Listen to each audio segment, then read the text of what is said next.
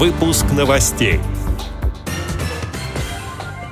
В КСРК ВОЗ прошел открытый турнир по голболу. Специалисты Алтайской региональной организации ВОЗ провели встречу с учащимися Барнаульской коррекционной школы.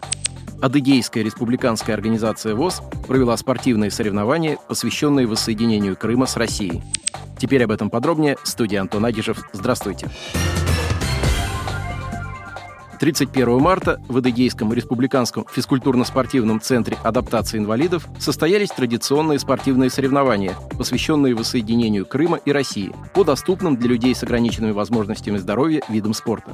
В них приняли участие инвалиды по зрению из пяти местных организаций ВОЗ Республики Адыгея. По традиции, самая многочисленная из них, Майкопская местная организация, была представлена двумя возрастными группами – командой ветеранов и командой молодежи. Открывая мероприятие, руководитель Адыгейского Адыгейского республиканского физкультурно-спортивного центра адаптации инвалидов Заур Нагиев поприветствовал всех собравшихся и отметил высокие результаты молодежной команды Адыгеи по голболу. Также он пожелал им удачи на предстоящем чемпионате России, к которому команда сейчас усиленно готовится. Затем были проведены соревнования по дартсу, настольному теннису для слепых, прыжкам в длину с места и игра в кегли. Победители были отмечены грамотами, медалями и ценными призами. Адыгейский республиканский физкультурно-спортивный центр адаптации инвалидов и Адыгейская республиканская организация ВОЗ сделали все возможное, чтобы мероприятие было полезным в плане социальной реабилитации и осталось в памяти участников приятным и ярким событием. 2 апреля в культурно-спортивном реабилитационном комплексе Всероссийского общества слепых прошел открытый турнир по голболу среди инвалидов по зрению на Кубок КСРК ВОЗ. Кроме московских команд, в нем приняли участие и спортсмены из Московской области. Соревнования прошли по круговой системе.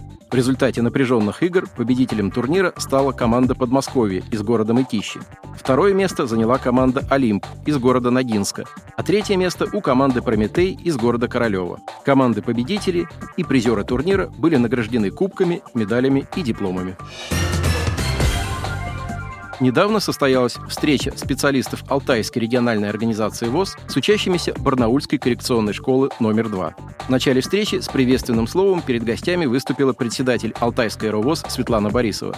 Затем 15 учеников в сопровождении своих классных руководителей посетили игровую площадку настольных игр «Игровая кладовая», которая была создана в рамках реализации социального проекта «Интеллектуальные, настольные и спортивные игры как современный способ интеграции инвалидов по зрению». Специалисты Алтайской РОВОЗ в доступной форме объяснили ребятам правила игры, рассказали о возможности участия в турнирах по настольным играм как на уровне края, так и на всероссийском уровне. Ребята слушали очень внимательно, задавали много вопросов и эмоционально участвовали в играх. Также гостям показали спортивный зал Барнаульской местной организации ВОЗ, в котором установлен стол для игры в теннис для незрячих. В спортзале члены Барнаульской МОВОЗ подробно объяснили ученикам правила игры. Затем каждый желающий смог попробовать себя в роли игрока этого увлекательного и зрелищного вида спорта. Опыт проведения таких мероприятий полезен как участникам, так и организаторам. Отдел новостей «Радиовоз» приглашает к сотрудничеству региональной организации. Наш адрес – новости собака ру. О новостях вам рассказал Антон Агишев. До встречи на Радиовоз.